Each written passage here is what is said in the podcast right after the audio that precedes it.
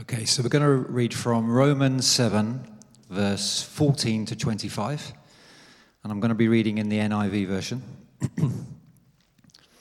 we know that the law is spiritual, but I am unspiritual, sold as a slave to sin. I do not understand what I do, for what I want to do, I do not do, but what I hate to do. And if I do what I do not want to do, I agree that the law is good.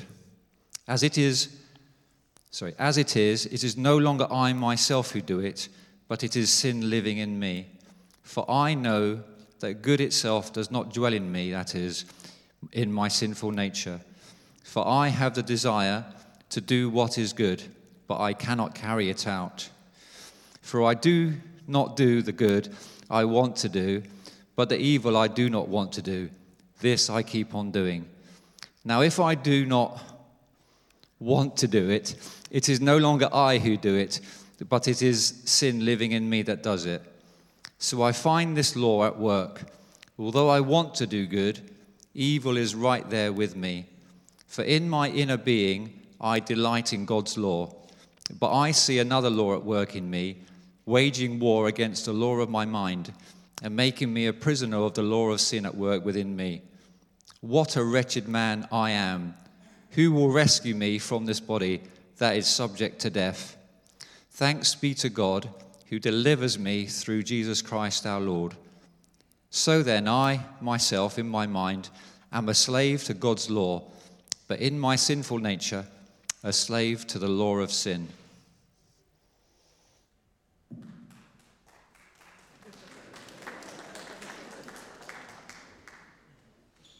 Thank you, Mark. Should we just pray for Jim before he, uh, he preaches? Father God, I want to just thank you for Jim. I just pray right now that your anointing would be upon him. He'd be full of your Holy Spirit, Lord, that he would know your peace, Lord, and he would speak with courage and with conviction, Lord. So come, Holy Spirit, give us uh, ears to hear and hearts that can be changed, Lord, in your precious name. Amen.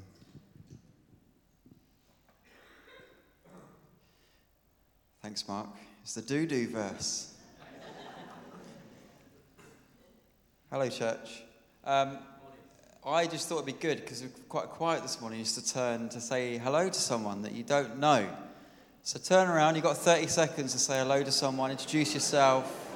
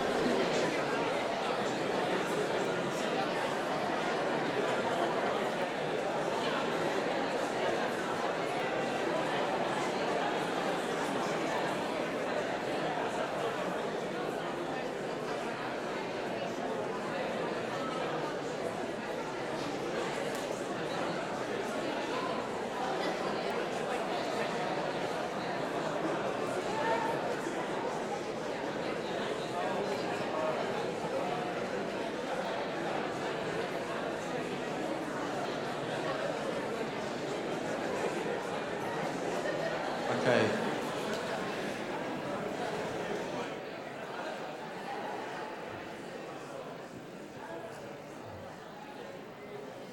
So, catch up with them afterwards, get to know them a little bit better, that'd be good. And uh, again, just what Andy said, it's great to be with you. My name's Jim, and I'm one of the leaders here. Welcome to the North service as well for joining us. It's great that we can be one church together. We're kicking off a brand new series today called Set Apart. It's a, it's a five week series.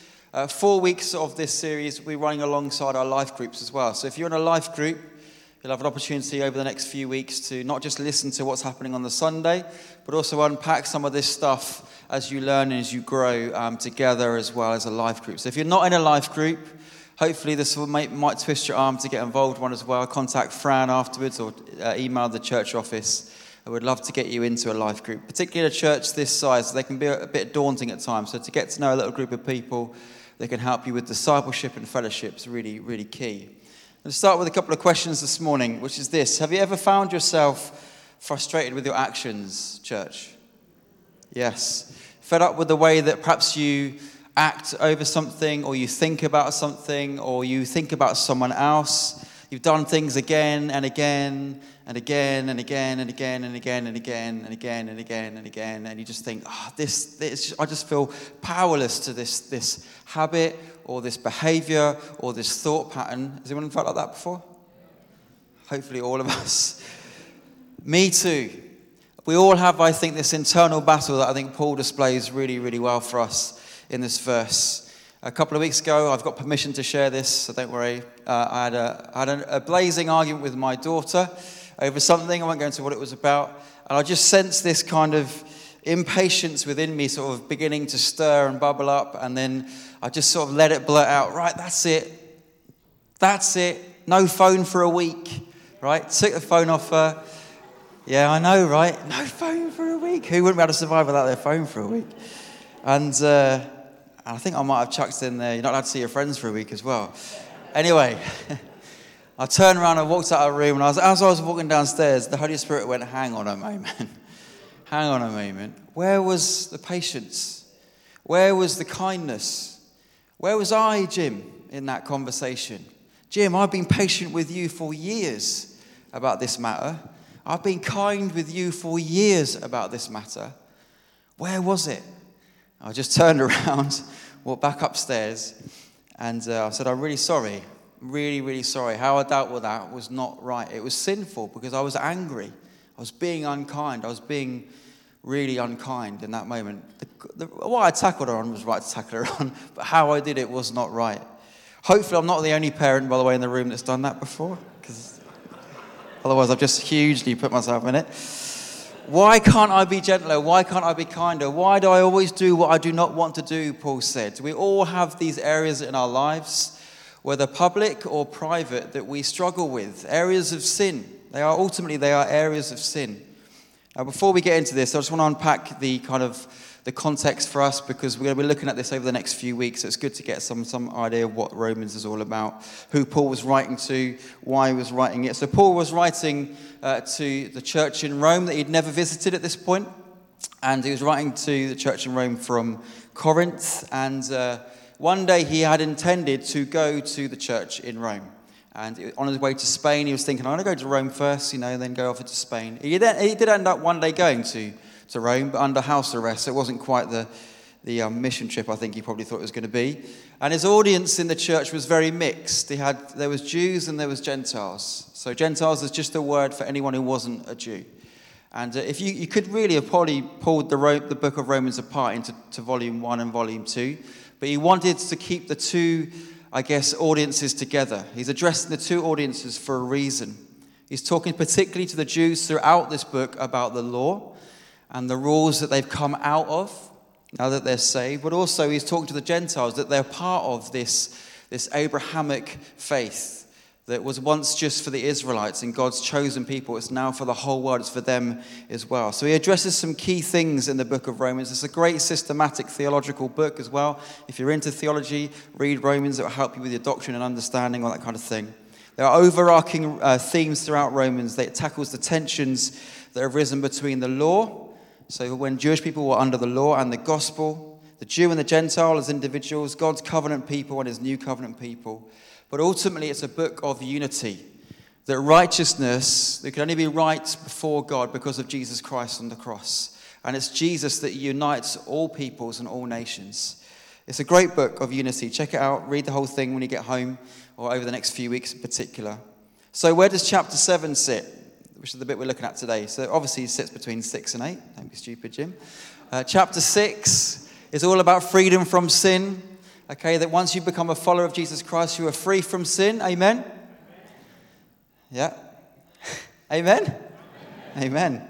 Our sinful nature has been crucified and we've been raised with Christ as well. We receive the gift of God, which is eternal life. Chapter 8 is about the Spirit and that we can live at hearts at peace with the Spirit. It gives assurance as well. It convinces us that nothing will ever separate us from the love of God. It's a brilliant chapter of hope. I don't want to say too much and step on other people's uh, heels or shows, toes, toes, toes, that's the one. In the next few weeks, we've got Richard who's preaching next week, one of our own, and then um, James and Haley, and then Chris Brockway is coming to teach us from Romans 12 in a few weeks' time as well. So, chapter 7. Chapter 7. Paul is speaking directly to the Jewish Christians about the law, a law that they've come away from. Some of them are still kind of abiding by it, some of them are struggling with it, and he's using it as a great example. He affirms that the law standards, the Jewish laws, and by the way, there were hundreds and hundreds of laws that Jewish people had to kind of live up to and keep, that the Jewish laws, they are holy. They are holy. They set this really high standard of being set apart. But at the same time, Paul uses that to say that it highlights a significant problem that all the laws and commandments, as holy as they are, they just serve to highlight our areas or their areas of weakness, areas and standards which we struggle to live up to. And once the law is broken, all of them are broken. Once you've broken one rule, they're all broken. So your agreement with God is done. I'm not right with God anymore. So for Paul himself, this highlighted the desire to covet. That is a desire to have something that is not his. Romans 7 7, just before what Mark so beautifully read, thank you, Mark, it said, For I would not have known what coveting really was if the law had not said, Do not covet. Three verses later, I found that the very commandment that was intended to bring life, do not covet, brought death. The law that was designed to enable holy living was impossible to keep. Was impossible to keep. Chris touched on this last week. Who was here last week for the, um, the Easter Day service? It was brilliant, wasn't it? So much joy. It was fantastic. But he talked about Galatians, uh, I think it was Galatians 2.21. It says, if righteousness, if so, if being right with God, if being sinless could be gained through the law, keeping all these laws and boundaries and expectations, then Christ died for nothing. But we know that Christ did die so that we could be set apart. Now, I know that we aren't Jewish. Maybe some of you are, so I don't mean to offend anyone, but probably most of us in this room are not Jewish. So the law, the old covenant law, actually has never applied to us.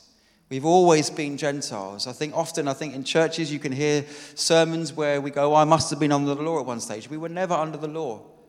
We were Gentiles. We've been grafted in, we've been adopted in. We'll talk about adoption in future, future weeks when James is preaching as well. But I think as humans, we can relate really well to laws. we can relate really well to boundaries. Who likes to know what they should and shouldn't do?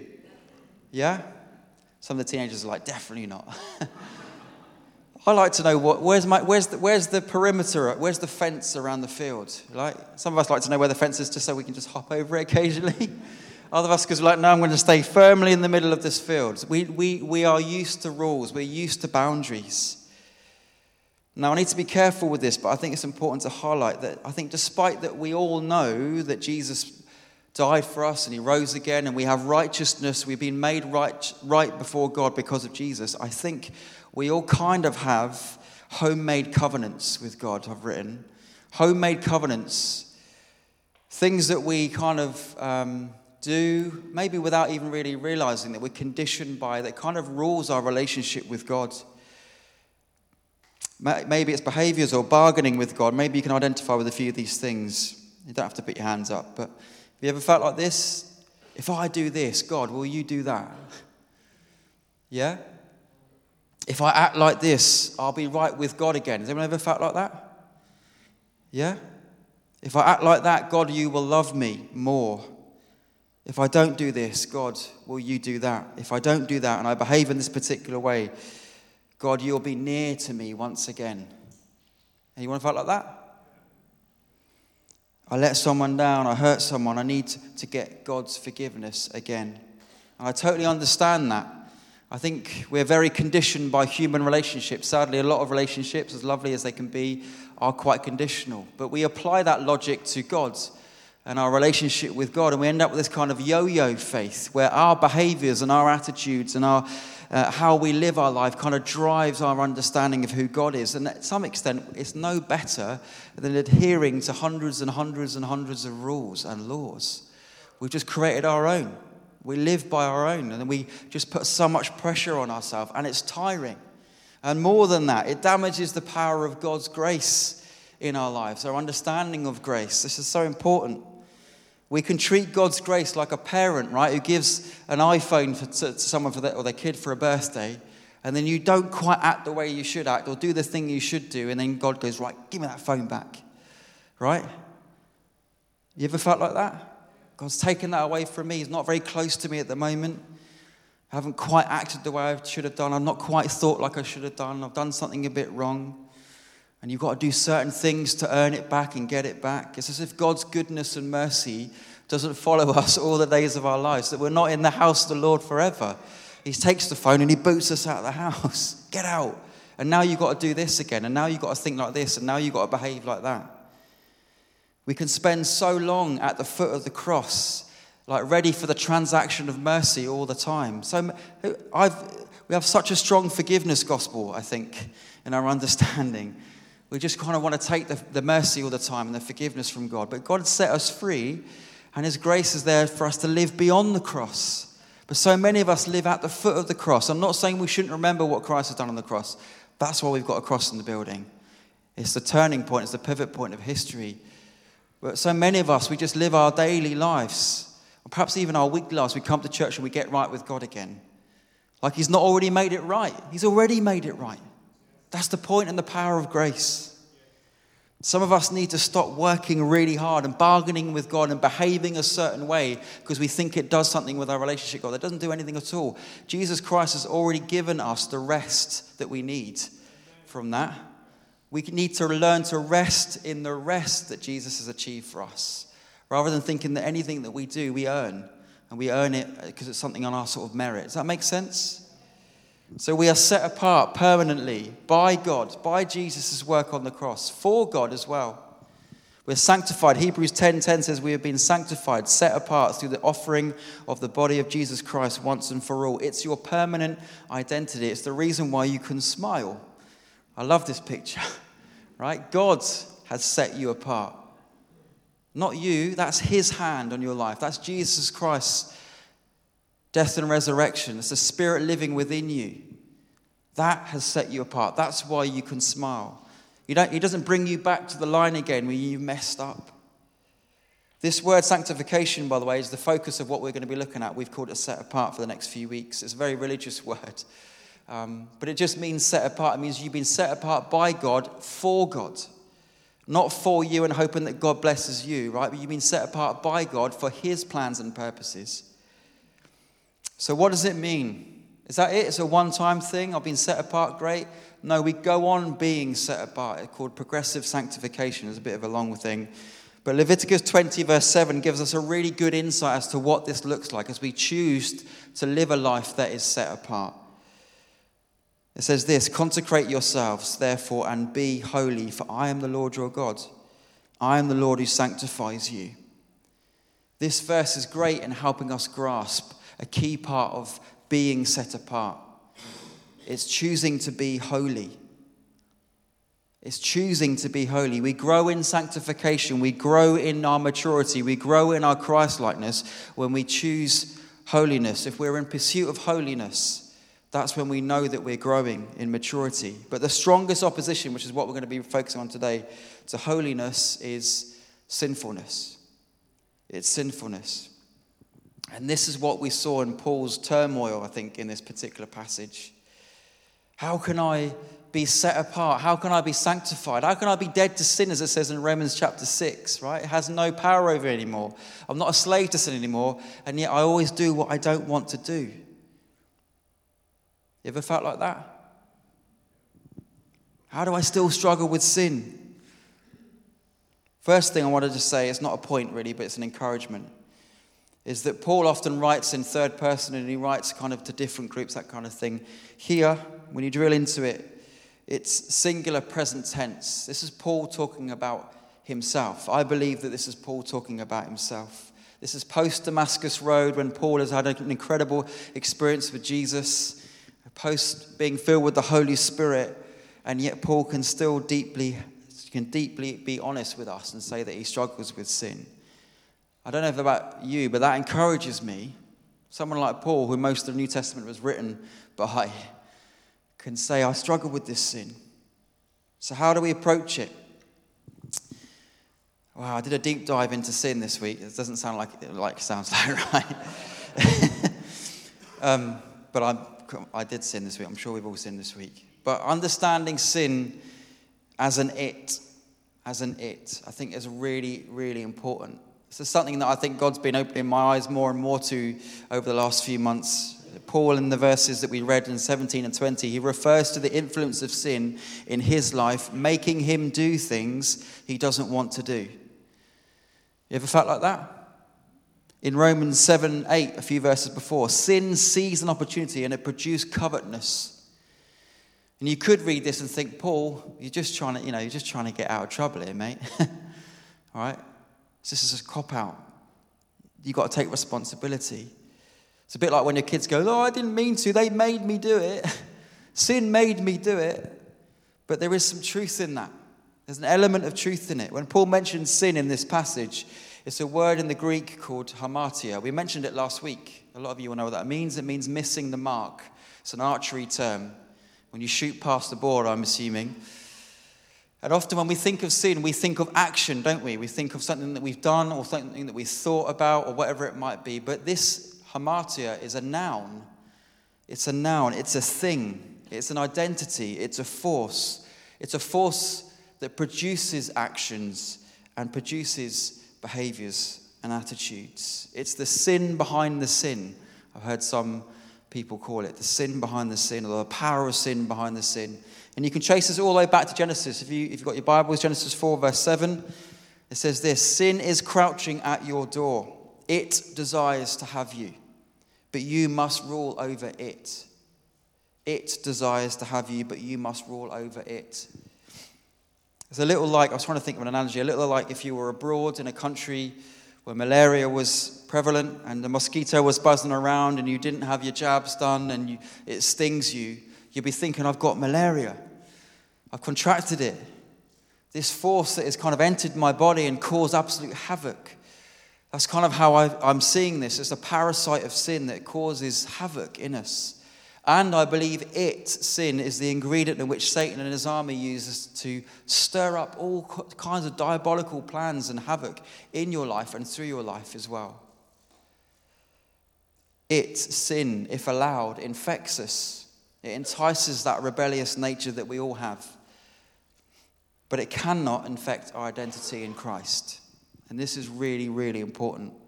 At our core, sin cannot enter who we are now. Cannot. We're hidden with Christ. You are, you are one with the Lord in spirit, as scripture says.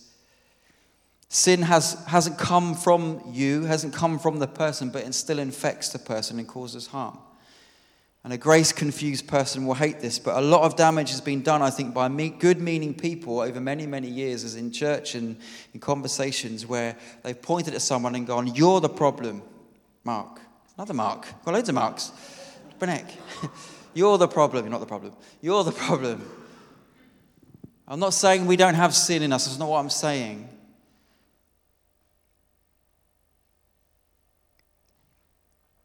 I think there's been a lot of people that have been had the finger pointed at them saying, You're wretched and you're horrible. You're worthless.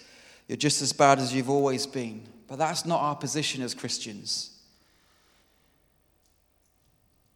I also think if we have a healthy understanding of this and really allow it to impact how we live our lives, particularly as we struggle with sin, we become more reliant on God and less reliant on having to try harder. I, I did years of that. Just try harder not to sin. Anyone done that? Try harder not to sin. Try hard not to sin. No, no, rest. Rest in what's been won for you. We'll come on to that a little bit in a minute. Very quiet, church.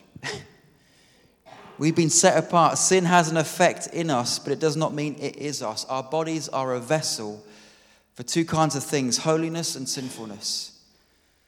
So, Jim, are you saying that when we sin, it's not us? How dare you? You're just giving license to people to sin. What I will say is that everything is permissible, but not everything is beneficial. As a Christian, that's the beauty of this relationship that we're in, not a religion that we're in, that we have to do these certain things. We can do whatever we want. We're free to do whatever we want, but not everything is beneficial to our walk with Jesus Christ. 1 Titus 1, verse 8 Love what is good, be self controlled, upright, holy, and disciplined. There are many, many verses in the New Testament that say it's not about just giving into it and just doing it. But if we can understand the influence and the power of sin and the force of sin, I believe we can begin to combat it. I believe we can have a better identity of ourselves as well, that we're not horrible people, that we need to get Jesus to get back up on the cross again and die once more. He's done it once and for all. We simply live in a fallen world where the forces of sin will occasionally make us stumble. Galatians 5 says it much better than I do. Walk in the Spirit, and you shall not fulfill the lust of the flesh. Sometimes you could substitute the word flesh for worldliness. So walk in the Spirit, and you shall not fulfill the lust of worldliness. For the worldliness lusts against the Spirit, and the Spirit against worldliness, and these are contrary to one another, so that you do not do the things that you wish. Another name for Satan is the accuser. I'm sure you know that. It's his job to accuse you, even as a, as a born again Christian, that you haven't lost your identity of sinfulness. You haven't got a new identity in Christ. It's his job to go, No, you're an awful person. Awful person.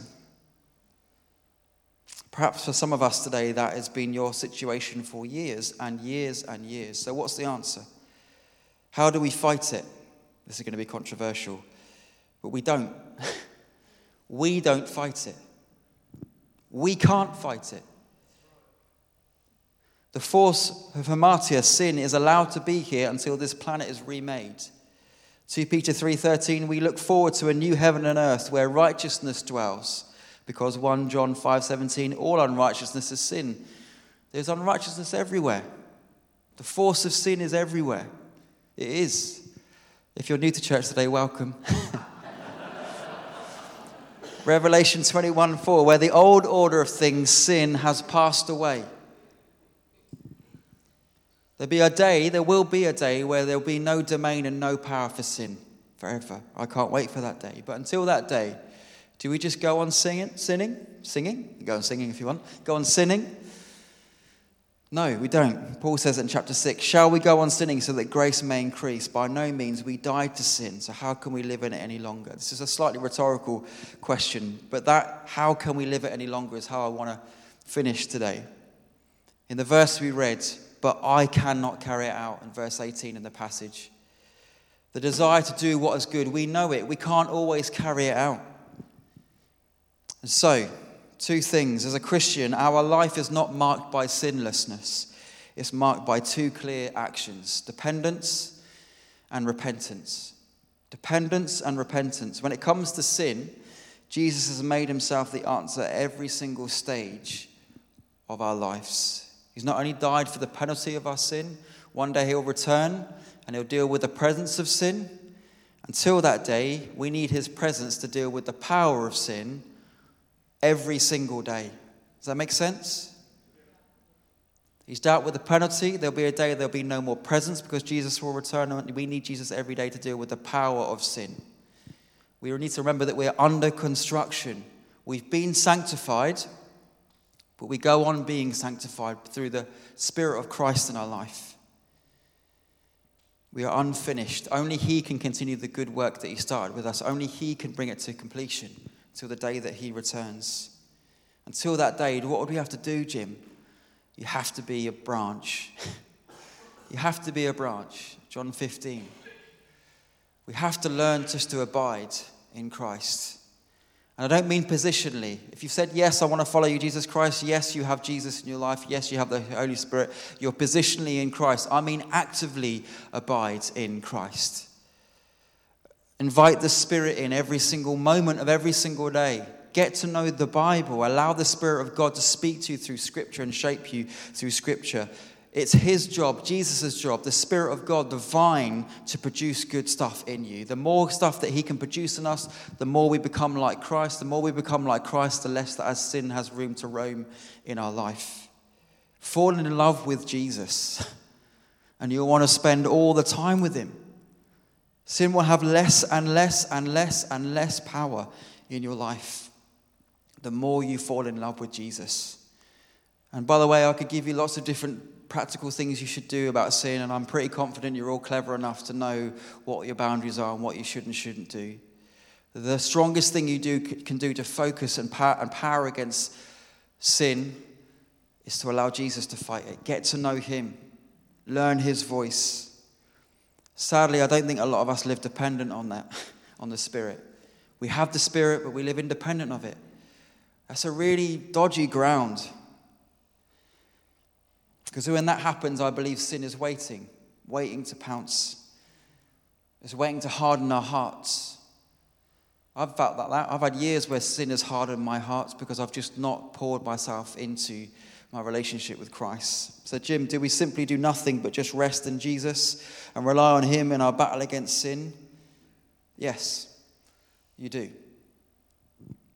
But you choose the life that He has chosen for you. You choose resurrection life over the culture of worldliness, which leads to death. You choose to live out a life that is about your identity that you've been set apart. We don't just become pre programmed robots where we're now just slaves to righteousness, we can't do anything wrong. We know that's not true. But you've been given everything that you need to live as a slave to righteousness. And the most important thing that you've been given is the Holy Spirit. Dare I say it, more important than the Bible. They're both important. Get to know the Holy Spirit, and He will lead you in ways of righteousness that lead you away from temptation and away from worldliness that just leads to destruction. So, Jim, I'm fully dependent on the Spirit and it's leading me, and I choose to bring God's honor with my life and all this sort of stuff. But last week I still shouted at the kids. I viewed a few things online that I shouldn't have viewed. I treated someone badly. I cheated. I lied. I put others down. I had horrible thoughts. The list goes on. What now? What do I do now? The next stage of dependence is repentance. Is repentance. When it, when sin produces an action or an attitude in you that leads to a sinful thing, it's like a bruise and an apple. Unless you cut it out, it will spoil the whole apple. But you've got to choose to cut it out. Repentance is a brilliant thing for us to do as Christians. We repent, we acknowledge, we confess, that We've done that thing wrong. We've said that wrong thing. We've thought in a wrong way. What that does is it creates space again for God to do what only He can do. Confession and repentance is the process that God uses to cut sin out of our lives.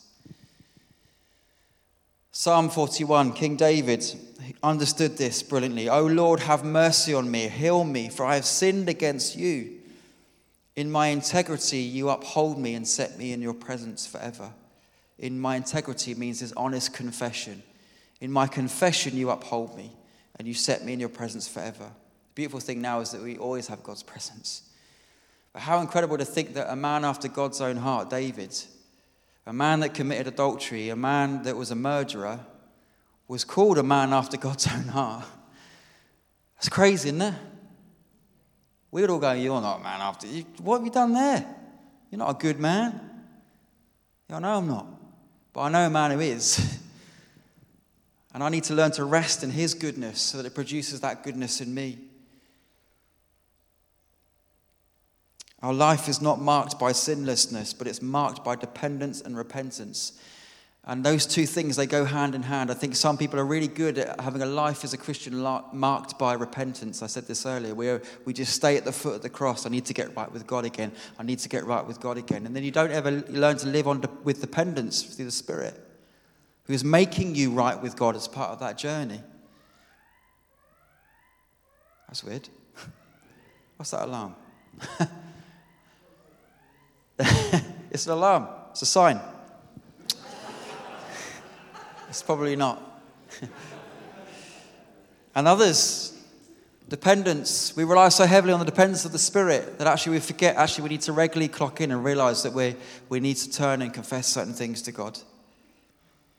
This year's motto text is all about reveal, isn't it? These things God has revealed to us, the Spirit has revealed to us. We want to be a church. I hope that we all want to be individuals following Christ where we're, we're constantly open to the revelation of what the Spirit is doing in our lives, constantly open to being more and more set apart, being sanctified. That's my desire for us as a church, that's my desire for me. Do you regularly invite the Spirit in each day? Holy Spirit, come today and change my desires, change my focus. Holy Spirit, I know that I'm going to have a really difficult conversation with my daughter this afternoon. Give me the peace and the patience and the kindness in that moment. We need to be more proactive with this stuff. Holy Spirit, come and continue to complete the work that you started in me. R.C. Sproul puts it this way The closer we are to God, the more the slightest sin will cause us deep sorrow. The closer we are to God, the more the slightest sin will cause us deep sorrow. The closer you feel to God, the brighter the light shines on things in your life. And I just want to say this you're as close to God as you ever will ever be positionally. right? There's nothing that you can do to make that even closer. Theologically, He's in you, you're in Him. I know that there are things that we can do that can help us in our relationship. Where are those areas that you need Jesus to shine a light on stuff? Someone told me once you don't chase darkness out of a room, you turn a light on. Right? Jesus is the light of the world. The Spirit, turn the Spirit on. Allow the Spirit to turn and face you, to look into your into you, who you are. As David said, examine my heart. The enemy doesn't like this, by the way. the enemy really doesn't like this. If you start to live a life like this, the enemy will hate it the enemy that wants you just to stay in the world and to live sinful life, his job is to blind you from truth, but the Spirit of God leads you into all truth. That's the Spirit's job. This is why you have so much conflict all the time. There's been times in my life where I known I'm about to sin. And I'm like, oh, I'm just going to have to push God out of my mind right now. I hope I'm not the only person that's done that. But I kind of do as well because it's not a good place to be in. I've actually chosen to blind myself to the truth of what God is trying to say to me. That yielding of that quiet, still, small voice that's saying, Don't do that. That's not the life that I've set you apart for. That's not the life that I've saved you for. Put on righteousness. You've been crucified through me to that. Live a resurrection life, a new life. I want to say if you're struggling with sin in your life, everyone is. But if you're struggling with sin, it's a good sign in the sense that God, therefore, is wrestling with you. Does that make sense? It's when we become so hardened to sin in our life, we just think, oh, it doesn't really matter. God loves me anyway. That's not really how it works. We, will unpack more of this over the next few weeks. But if you're wrestling with sin, if you constantly got this, why do I keep doing this? Why I keep doing that? It's a sign. It means you're alive in Christ because you have this conflict in you. But you need to do something with it. You need to repent. You don't need to ask Jesus to get back up on the cross. He's done that once and for all. You've got grace. You just need to confess. And you might need to confess just to God. You might feel on your spirit you need to confess to someone that you trust, that you love, that you know will love you and you can walk with. You might need to get in an accountability partnership and do discipleship. You might need to get into a life group. You might need to pick up that phone and just say, I need to chat with you about something. But this is how it works. This is how you cut the bruise out of the apple. This is how you give space for God to go, it's all right, I'll pick you off the ground like he did with the grapes in the, in the vineyard, in the vineyard. He just dusted them off. Sometimes we just need to dust them off. That's what repentance does. It, it just sets us in a much healthier approach towards our relationship with Christ. So,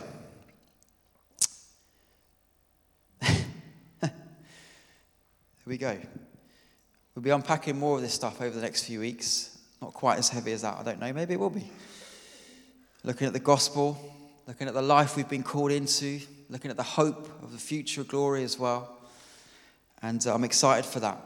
But I just want to give us an opportunity this morning um, to get right with God in the sense that you're already right with God, but just maybe confess things to Him. Just acknowledge that you need more His Spirit's power in your life. You need more of Him to produce good things in you. So I'm going to invite um, the band up to, to come and just be on the platform. And. Um, I'm going to pray.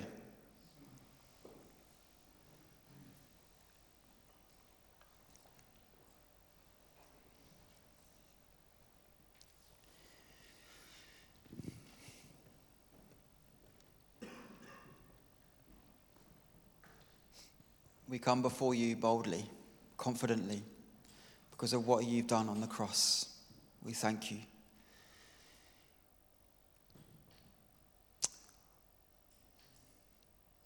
But Lord, we come with stuff, baggage, things that perhaps we've been carrying for a day or things we've been carrying for years and years when it comes to sin in our lives. Lord, we know that we're up against this power, this force of sin, that until you return, will always be around the corner.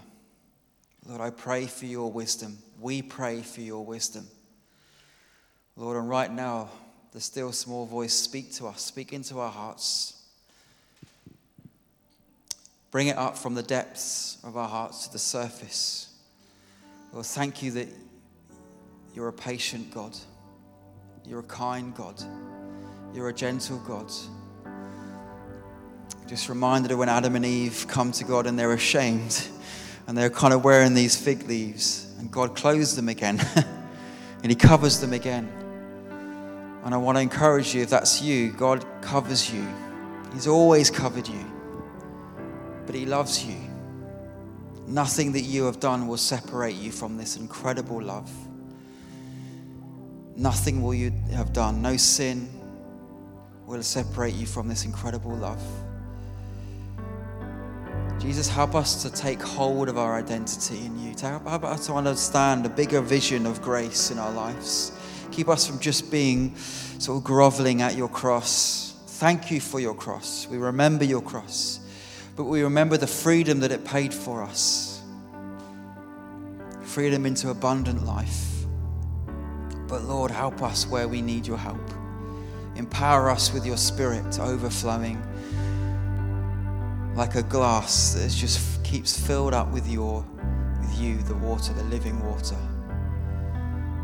Wash out of us anything that is not holy. And thank you that we can claim forgiveness in your name.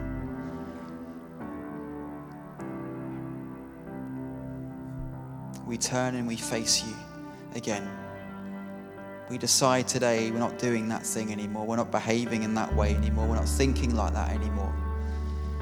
And we turn and we face you. And we thank you we recognize that we are who you say we are. In your powerful name, Jesus. Amen.